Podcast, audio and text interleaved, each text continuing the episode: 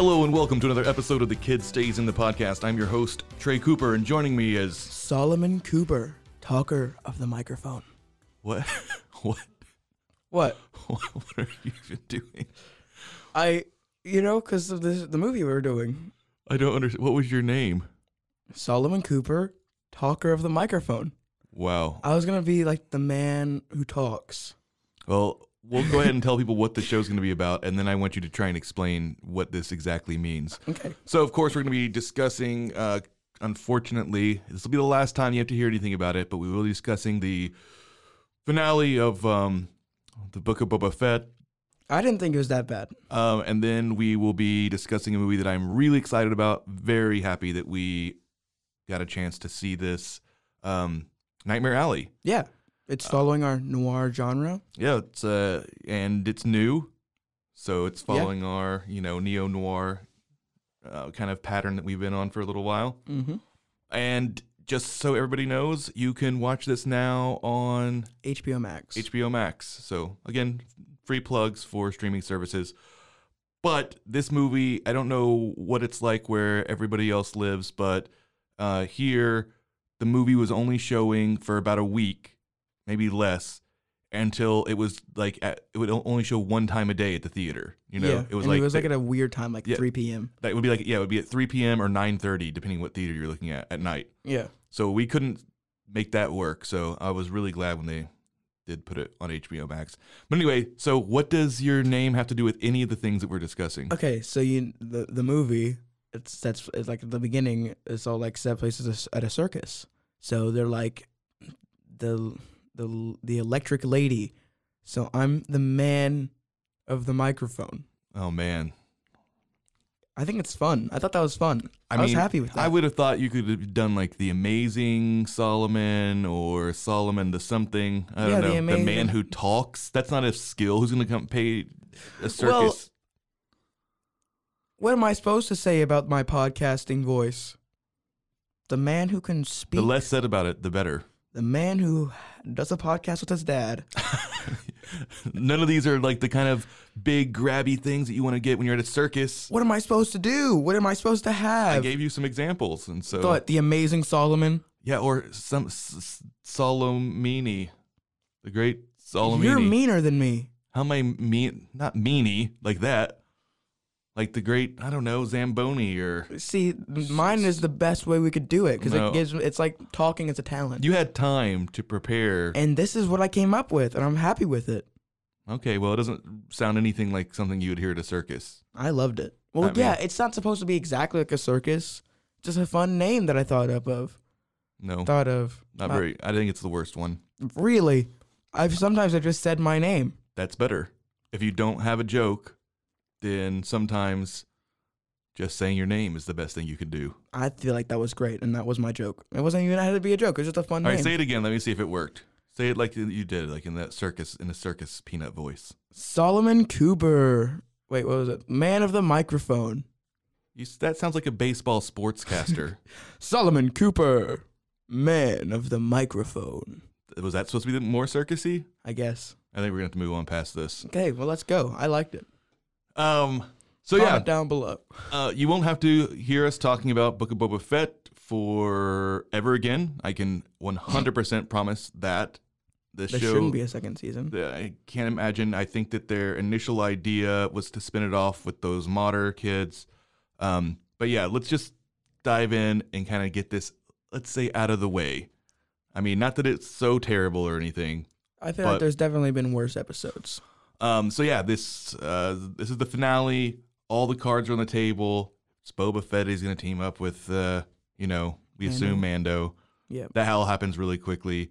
The little Yoda baby shows up. His name is Grogu. Um, Yoda baby shows up really quickly too. So again, there's not really any suspense about who's going to show up as far as the main cast. Yeah. So I will say, um, right off the bat, that the episode did everything that I assumed it was going to do.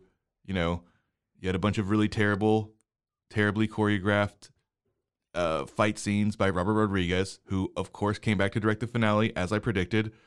Um, and then, of course, as everyone predicted, we did finally get to see um, Boba Fett ride the Rancor but it was basically anticlimactic at that point for me personally because we all knew it was going to come and there was no signposting it anywhere else in the show. So it just felt lame. Yeah. It would have been cool if we could have seen him like learning how to ride it. Yeah, there was they never other than they, it was like they introduced those two Hutt characters just so that they could give him a rancor, just so that the scene could exist instead of it naturally or being organic in the story. Yeah. They didn't even work it into the mission. You know what I mean? When they were coming up with their mission of what they were going to do to attack the Pikes, they didn't even bring up, oh, and then we'll go over here with the rancor, so you kind of knew it was going to happen. Instead, they tried to use it like a big surprise, Yeah. And I just thought that that didn't work very well. It was cool though. It was like Godzilla. They yeah, shot it like Godzilla. it was really irritating to me because it was too much homage. Like they did the whole opening was like the opening of a Godzilla movie, right? To Yeah, it was like point- a close up and it was like crawling over the building. It was cool. Yeah, and they were riffing on the Godzilla score. Mm-hmm. So much so I'm surprised that they didn't end up like with a, you know, copyright infringement suit. that similar. It was like really, really close. Okay. Anyway, but then it just showed kind of a fundamental misunderstanding of of I don't know, kaiju movies in general, because first they introduced the Rancor as a Godzilla figure clomping all over the roofs of you know what I mean? The city, Yeah. even though Boba Fett's riding him. Um, and then like at the end they try and turn him into King Kong and have him him be all sympathetic and he's like climbing up uh you know, like the whatever Mos Espa version of the Empire State Building is. It was so so much smaller than the Empire State Building. But did you, they were obviously doing King well, Kong. yeah, obviously. Um, I- obviously. um, but he yeah, literally even like swings his arm out and it's like. I was incredibly upset with a couple things. Um, I thought most of the action was pretty bad. Not as bad as it's been in other Robert Rodriguez episodes. There was some good action, Mhm. but every bit of action involving, uh, you know, Black Chrysanthemum and those modern Stop calling kids, him Black Chrysanthemum. Whatever, People are gonna think that that is, that's his name. that they can think what they want to think. Okay. Um, he's the big Wookiee mercenary that they Big introduced. black Wookie. Yeah, and um, his name is like Black Cranston or something, but I can't remember what it is. It doesn't really matter. It's like Chris. Yeah, so I can keep calling him Black Chrysanthemums. Christensen. Anyway, he sucked. He didn't do anything cool. He just kept getting beat up or shot over and over again. And then those modder kids didn't do anything. Once again, they don't use their mods for anything. I don't understand what the purpose of them are. They they go get these mods voluntarily. They make that very clear in the show. yeah. What do they do? I, I I don't know. They just shoot people with their tiny, tiny little pistols. Yeah, but what, what's the point of getting these mods? I don't understand. They don't. We don't know. yeah, They're they just they're they, just children they suck. with guns. All they did was suck. They sucked the whole show. Their aesthetic was terrible, and then they really sucked in this finale where there's all these action set pieces. Um, Boba Fett once again is made to look pretty lame, especially in the beginning of the episode. Every single plan that he has, those little kids are like, "No, that's a dumb plan. We're gonna do this." And Boba's like, "Okay, you're right." Like there's one point where he literally they're in this bombed out building with no cover on any sides, and Boba's like, "We're gonna fall back to my fortress." and regroup there and we'll be safe and then they can have they'll have to siege us and the kids are like no but this is our city we stay and fight here and he's like okay But you're right. it's just, it's sad how right you are. But I feel like it was the the yeah the kids suck though. They really do suck. They don't do anything ever. They're And- just there to give bad advice. and because they introduced Mando and Luke and Ahsoka and the child all in the last couple of episodes Yeah. it made it to where this episode really needed to do something beyond just have him riding on a rancor to you know what I mean escalate the And Cad Bane. yeah I and said Cad Bane. And, and Cad Bane, yeah. So the Cad Bane thing was really annoying to me because they have Boba Fett kill Cad Bane. That made me so angry that he just died to Boba Fett with a stick. Exactly. And it would have been so much cooler. I really wish they would have had him in Mando and not in this. Me too. because it would have been such a- so- because Mando has way more of a Western feel than this does. This feels like just an off-brand Mandalorian to me. Um, it's the original Mandalorian though. Yeah, I know, Dad. I, and I definitely would say that they're going this is this show is supposed to be a western. it is. They just did it worse. Yes. Yeah. They the the best episode were the two the two episodes without him, and then the um, Are the two episodes without Robert Rodriguez? no the two episodes without Boba Fett. Fett, which is I also the two episodes without Robert Rodriguez. Yeah. Um, I just said Robert Rodriguez, whatever. Um, and then the episode with the what are they called? Tusken Raiders. Yeah, those are the only good episodes. But I got completely off topic. What was I even saying?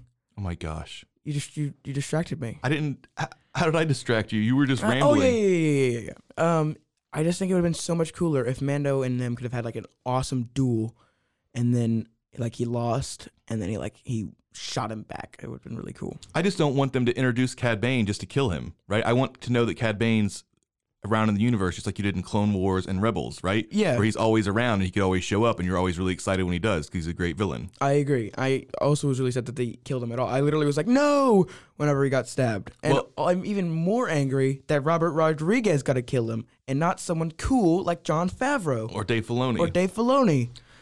Yeah, I'm sure Dave wasn't very happy about that. But you did notice when they go cut back to him that they very, especially watching it a second time with you, they very obviously do have that heartbeat thing still beeping when they go over there. Now, we don't know if that machine's a heartbeat thing, but why would you have anything that's attached to a character's body be beeping in a similar heartbeaty way for no reason? Yeah, and they also just like zoomed in, like they just like panned over to him and just like watched him for like five seconds. So that kind of just implies that. Yeah.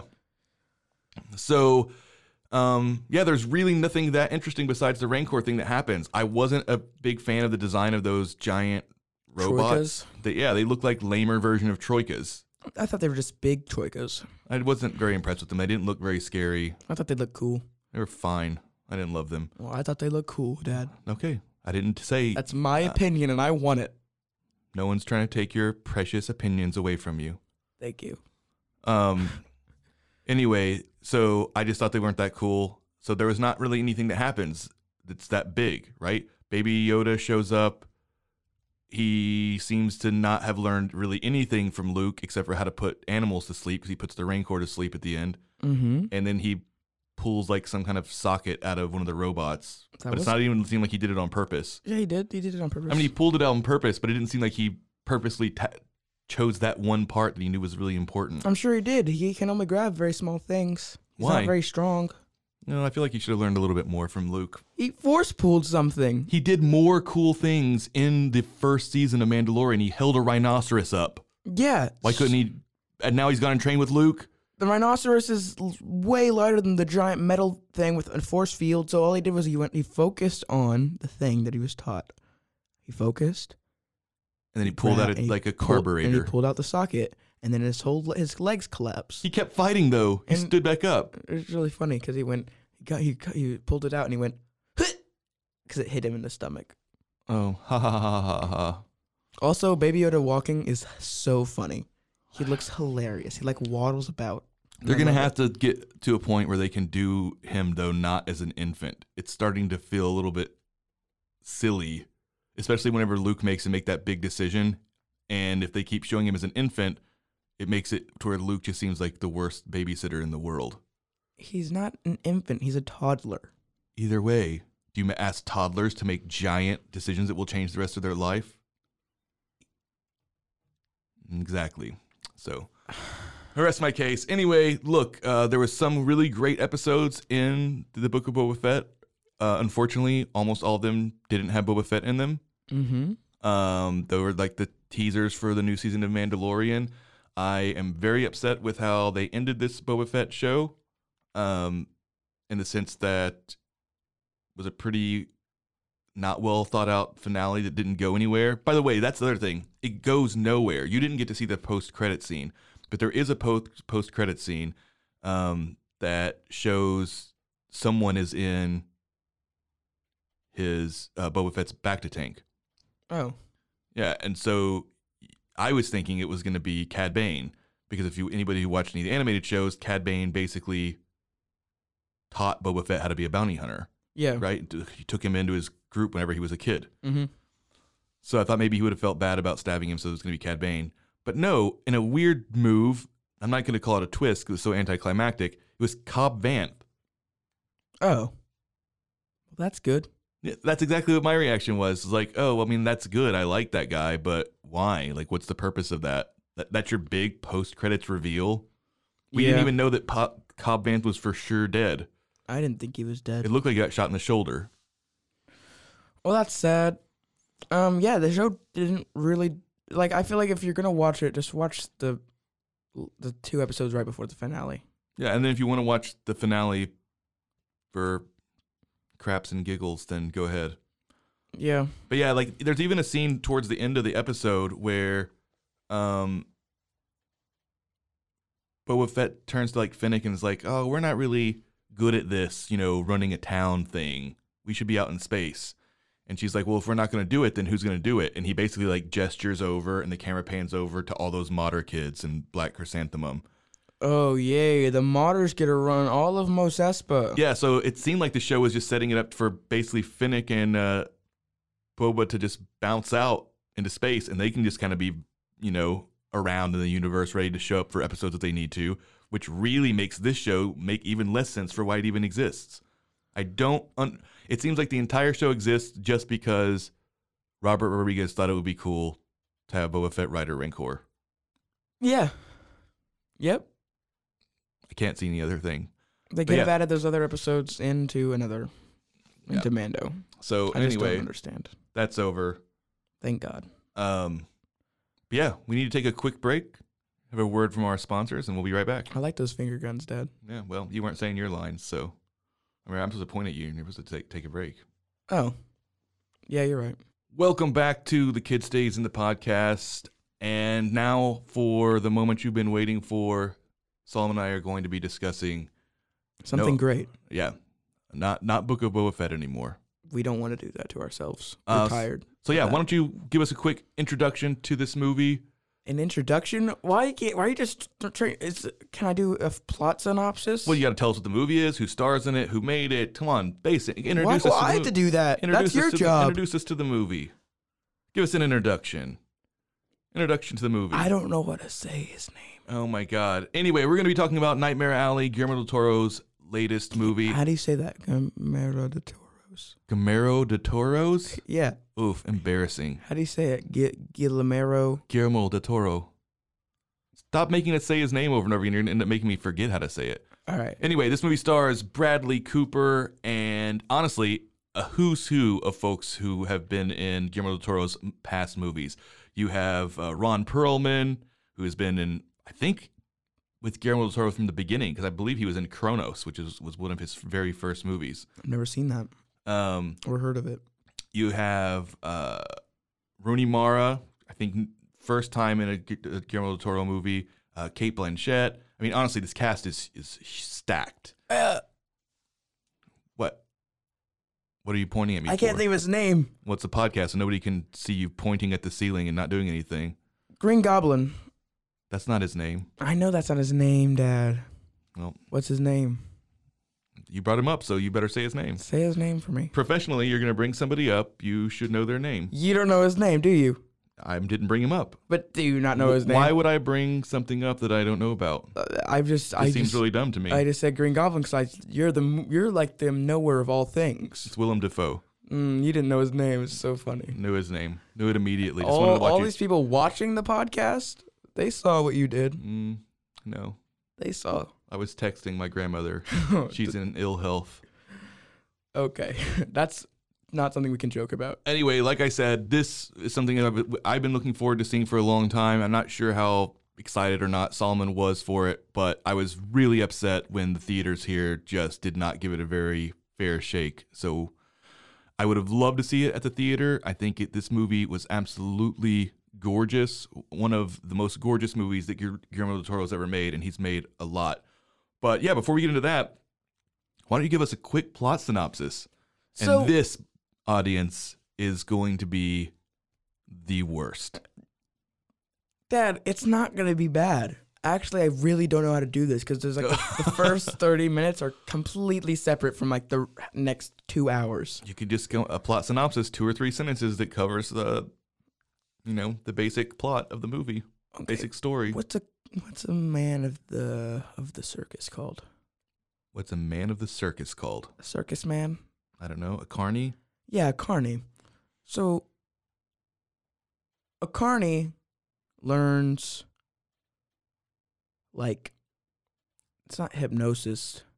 Oof, This is all- mind like mind reading, but it's all sleight of handish. So basically, he starts thinking, he starts believing in his own powers and gets too big for his britches. All right. Close. I probably would have said, um, you know, a mysterious figure running away and joins the circus to escape from some kind of past misdeeds. We don't really know what at the very beginning. We get an idea that involves fire and a dead body. Mm-hmm. Um, and then yes, when he joins the circus, he ends up learning how to do some of these tricks that make it seem like you can read people's minds, and he becomes very good at it. Yeah. Um, and it's uh, kind of a rise and fall, hubris of man kind of movie. It's really good though. Um, So good. yeah, I mean that kind of gets us to the basic, uh, the basic, yeah, the plot of the movie. I would say that he starts to believe his own powers is not exactly right. Yeah. He well, the guy says he's like, don't do this too much, or you'll get too. You'll believe that you're magic yourself. Yeah, I think that what he, I think what he was trying to say was don't, um, don't, don't ever let it you think that you're like actually kind of intuitive or you can just read people so well. Because I don't think he ever thought he was magic. I think when he started getting so cocky, it was he would sometimes just say stuff without making sure that he had The evidence. the evidence. Yeah, because just so you know, for um, like we always say, this is a full spoiler podcast, so there's gonna be full spoilers, so we can discuss the movie properly. Um, but the, the essential trick is that the magicians, or not magician, what do you say, the fortune teller or whatever, yeah. yeah, their assistant who is standing out in the audience is always they're communicating with each other with very subtle hand signals that each mean a very specific thing. Yeah, and they also use their like they also use words. So like certain letters at the beginning of each word in the sentence helps like define Yes. each different thing. Yeah, and it would be like the way that they introduce them, right? If they introduce them and they say, "Oh, this is Mary Jane," you know what I mean? From whatever. If she says, "This is Mary Jane," that might mean something. And if she says, you know, that is Mary Jane. Okay, Dad, I mean, That was such a bad example. I couldn't. Uh, I shouldn't have. Uh, Like this is this young lady with a handbag, or it was like Oh yeah, that would be it. Yeah, you, you'd say like, yeah, this young lady with a yellow dress on, and if you said the color of their dress, then that would mean, you know what I mean?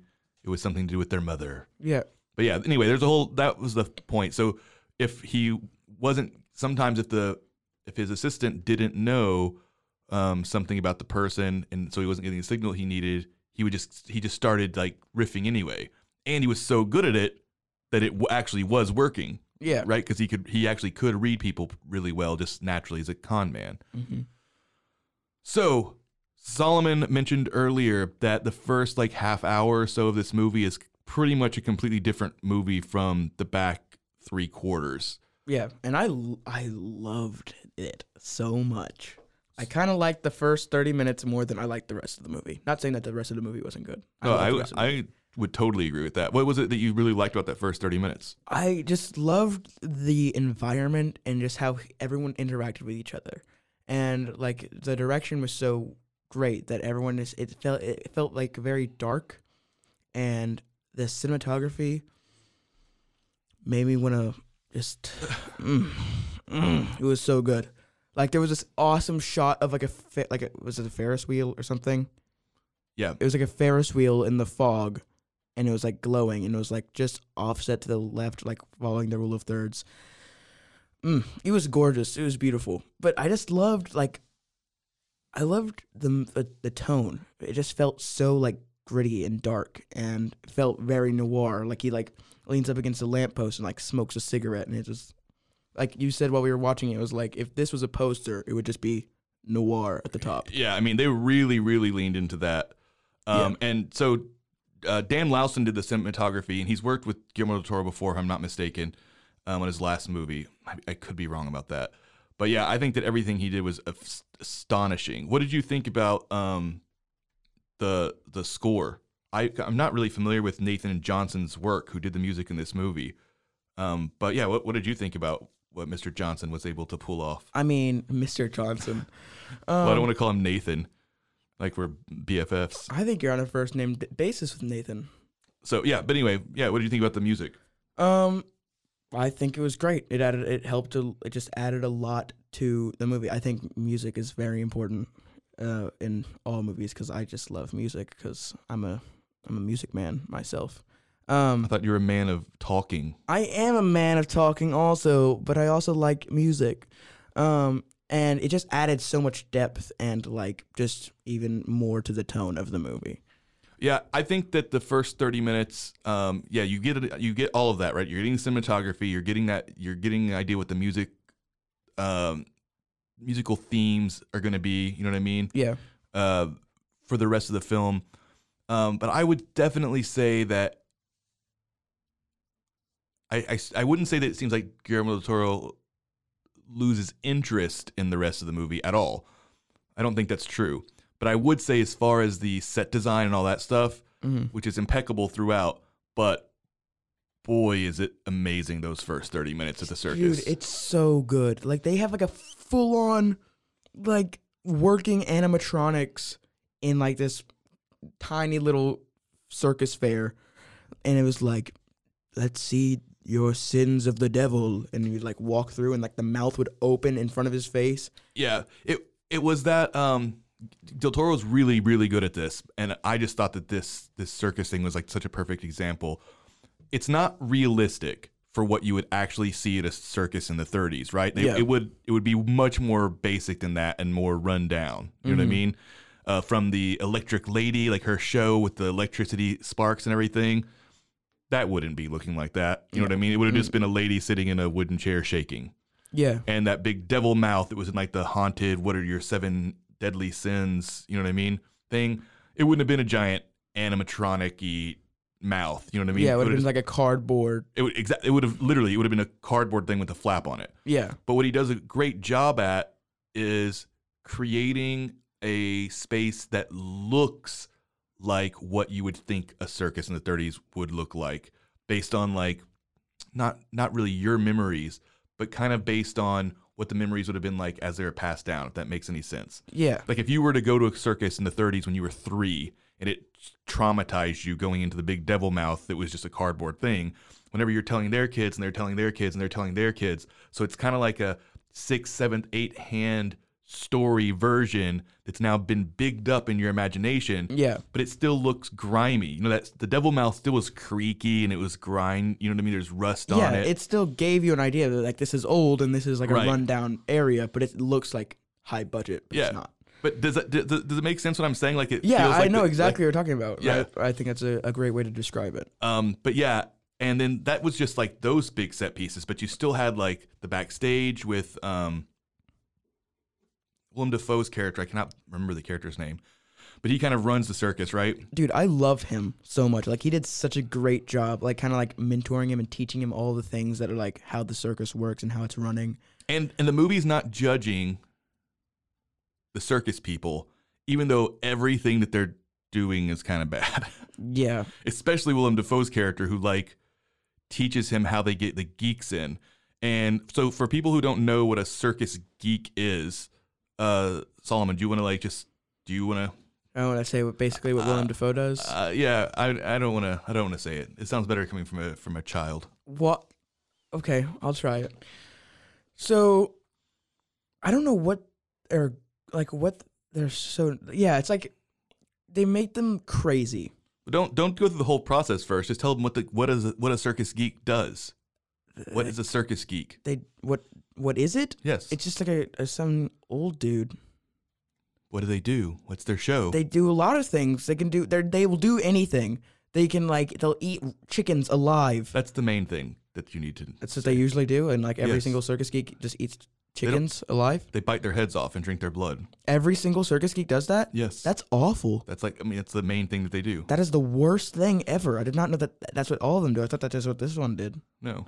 That's gross. We had a whole conversation about circus geeks before you even saw the movie. I'm very disappointed in how much you retained. I just didn't think that Now I know they what it's did like was to be your history teacher. my. I have a great grade in AP World History. I'll have you know. Now I know what it's like to be your English teacher. Okay, Dad.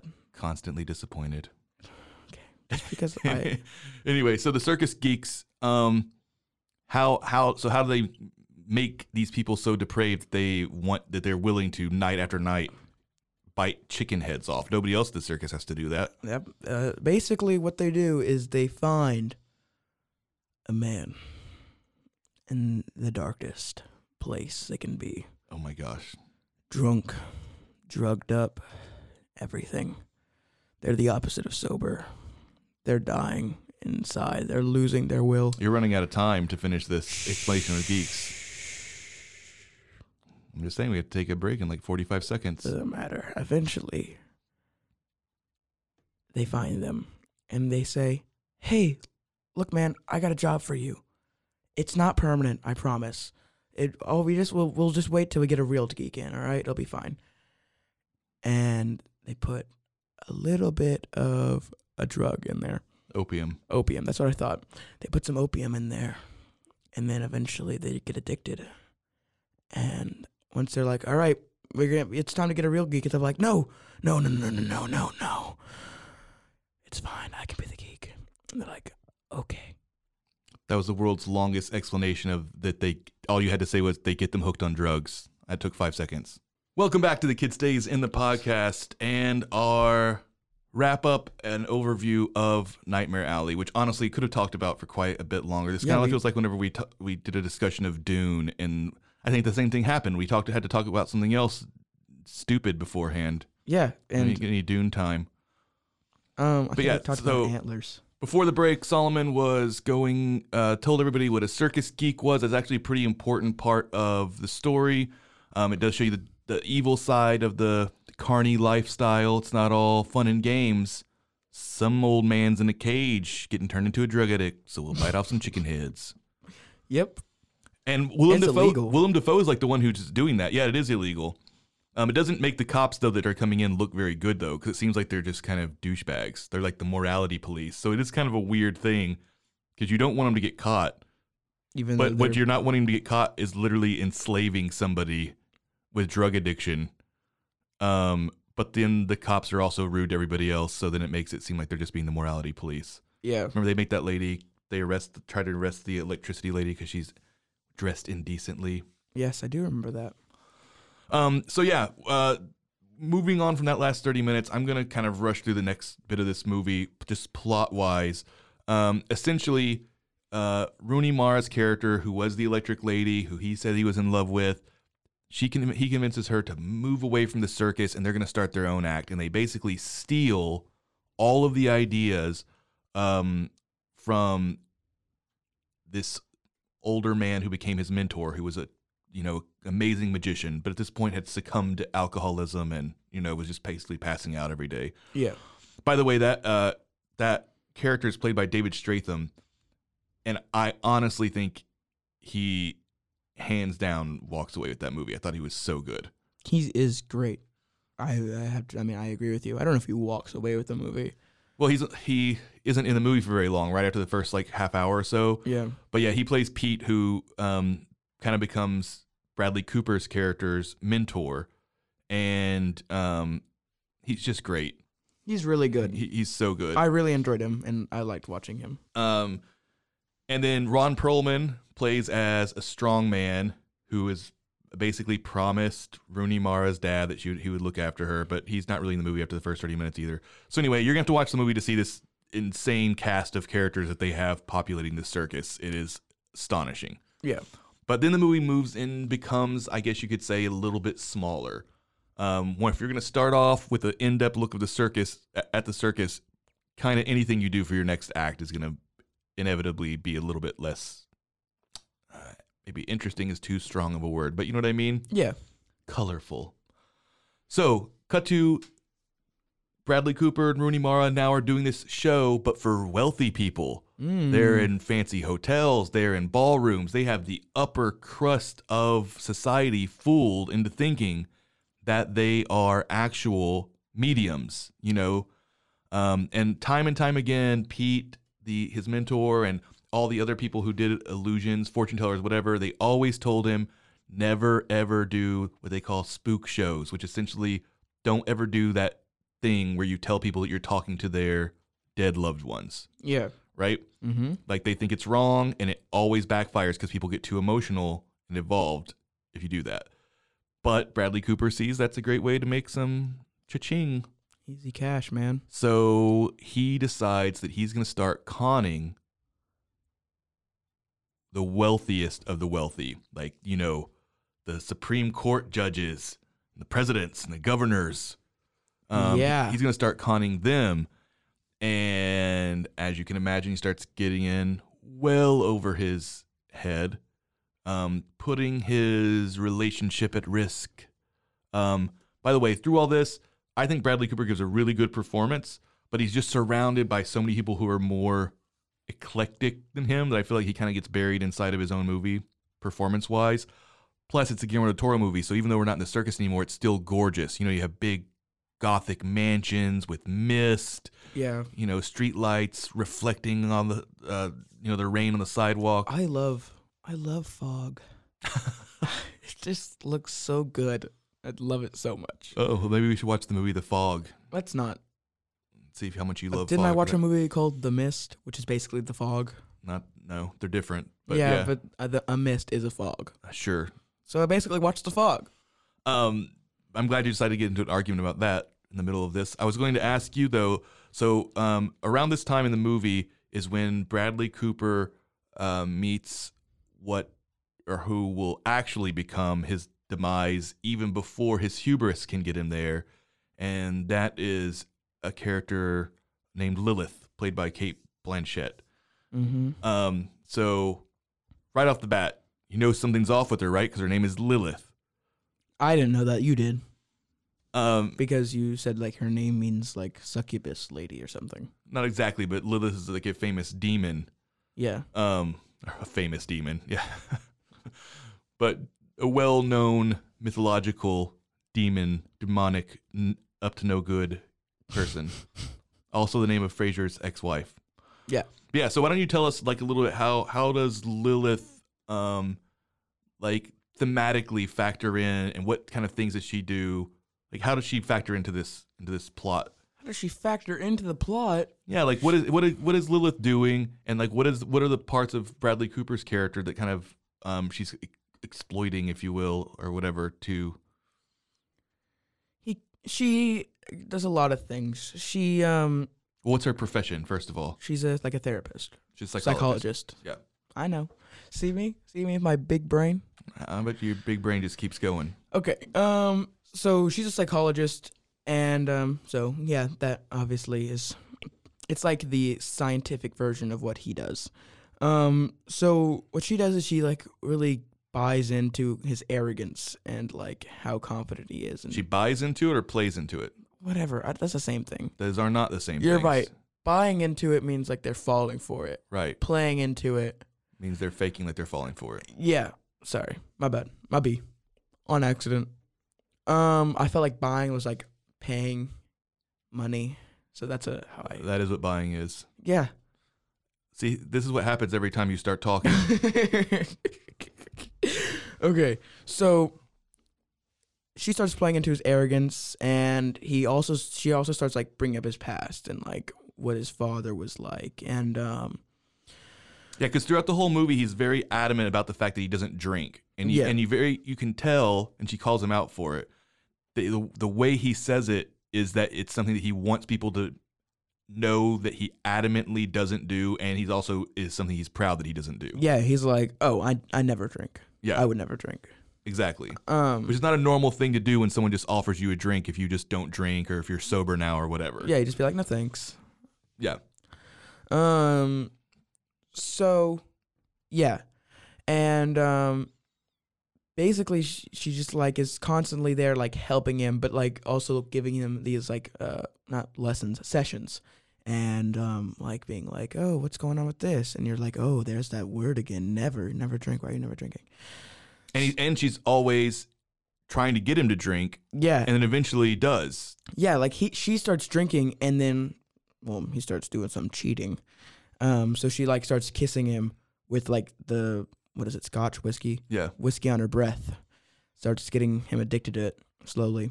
Um and then he gets starts drinking. And, then, and notice the parallel there between the geeks. Mm-hmm. Mm-hmm. Mm-hmm. That'll come into play soon. Yeah, but thematically though, I didn't actually think about that fact that she was basically geeking him, but he thought he was too smart to be the old hobo Yeah. that they give opium to that turns into a geek, but she's actually doing the same thing just intellectually using psychology. Cuz the idea is that she act she makes him think that she finds him really smart and interesting. But as she's just slowly playing him up to his ego, you know, playing up to his ego, she's trying to get him to fall off the cliff before he normally would. He probably would have just kept doing this gig, maybe getting busted every once in a while for years and years and become very wealthy. Yeah. And then by the time he made this big giant blunder, he, he would have been fine. He would have recovered from it. So what mm-hmm. she does is she tries to accelerate his fall to where there's no coming back from it. Yeah. We also kind of forgot about something. We forgot that like during the show like Lilith is is in like one of his shows and he starts like doing like predictions for her. I don't mean, we're not we don't have to we're not going through the whole plot. Yeah, I know, but that's kind of important. I think the most important thing that we know is the reason that he starts working with Lilith is because she is a town psychologist. She has access to To- every single person's most intimate secrets, things that they would never be able to find out on their own, which he believes if she will give him the information, which she does, he can use that information to fleece these incredibly Wealthy. wealthy people Yeah. but he ends up um he ends up with somebody who is already a kind of unstable, known, violent, very wealthy like billionaire Yeah. who wants to see his former lover who he like sent away. Um which that character was oh, they were not a nice person, but that was uh they were played by Richard Jenkins who's uh he was in Shape of Water. Um, he's been in a ton of things, but he's normally a really nice, sweet guy. Yeah. And in this, he's like a pretty horrendous, Crazy person. crazy person. He's really cool though, and he did a really great job. Um, And you, I kind of like you kind of have some a little bit of sympathy for him yeah, yeah. because his didn't his his wife died. He sent her. lover He sent her away. I thought she died. She died because he sent her away because his family was scandalized that he'd gotten someone pregnant. So he sent her away, and then she had a miscarriage and died. Yeah. Uh, Okay. That detail doesn't really matter. But anyway, so that's really all. I don't really want to go into full spoiler, full on. I mean, we already have spoiled a lot, but I don't want to go full on into like telling everybody every detail of what happened in the end because I don't actually think that's necessary for wanting to see the movie or it's not something we need to discuss. Yeah. Um, but if anybody's seen a film noir, it's very elliptical. Also, we should have mentioned this at the f- at- actually at the front. This this is a remake. Nightmare Alley is of a cult classic uh, noir movie that I really want to see. I've only seen bits and pieces of it in film school. Um, yeah, the original Nightmare Alley, and then the original Nightmare Alley, they don't make the main character nearly as sympathetic as they tried to have Bradley Cooper make him. He's pretty much a scumbag that you know is a scumbag from the beginning. Oh well. Um, but yeah, just a great movie. It's just it's it's gorgeous, incredibly well acted. It is a kind of long. It's two and a half hours, but I think it goes by really yeah, quickly. It, it went it flew by, and especially because it's like kind of separated into like chapters in your head. right? So it it really only feels like a, like an hour, honestly. Yeah.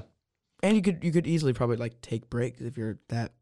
And now that I'm thinking person. about it, that one of the great things about the movie, it's so elliptical, because. So I just now put together the dots about like what Lilith was doing with him, which made me feel kind of silly because it's pretty obvious, right, that she's geeking him. Yeah. But if you think about it, the whole movie is that.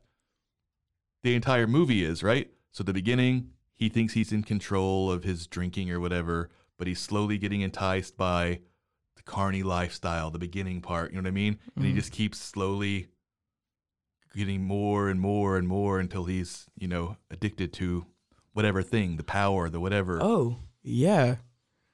So yeah, the way that you create a geek is like a kind of uh yeah, that's that's a theme It's throughout the entire movie. So yeah, gorgeous movie. This score is absolutely fantastic as well. I really actually would want to see if I can get a, a copy of it on vinyl. I just really would love to turn that on during Put it, parties. put it on on our Star Wars uh, record player. It's not like you said a rector player. Yeah. Well, that's what it sounded like. It's not my fault that you didn't speak very clearly. Doesn't doesn't speak very. Um, well, before we go, running out of time. What would you? How do you want to? How do you want to rate this movie? What would you give it? ten. Actually, should I give it a ten? You know what? Yeah, I'm gonna give it a ten because I loved it, Okay. and I don't care about being like, well, this was wrong and this was wrong. I'm gonna give it what I feel. That's fine. No one ever has told you not to. I know, but I'm just thinking about it, and I feel like people are judgmental. Ten out of ten drunken men. Whoa. what? Not very sharp on or quick on your feet. I was just I almost said sharp on your feet, so apparently I'm not either. yeah. You know what? Um, yeah, I mean, I'm pretty close to there with you. I would give it, uh, I'll say nine out of ten. Nine out of ten chicken heads. Ugh, gross. Yeah, well, at least that's more. Drunken men. what, what are you saying that for? That's so creepy. All right, well, thanks for joining us for this uh, week's episode of the Kid Stays in the Podcast. Can't wait to share our show with you next week. It's going to be very exciting. We're going to only be talking about um, really crappy movies. No, no, that's not true. That's not true. It's not true. Sorry. Don't be rude. Anyway, take us out I love you guys. Um, follow us on Kid in the Pick on Instagram and on roguemedianetwork.com. bye. Till next time. Make sure you subscribe. Follow us on Kid Stays in the Picture on Instagram, or follow us on RogueMediaNetwork.com.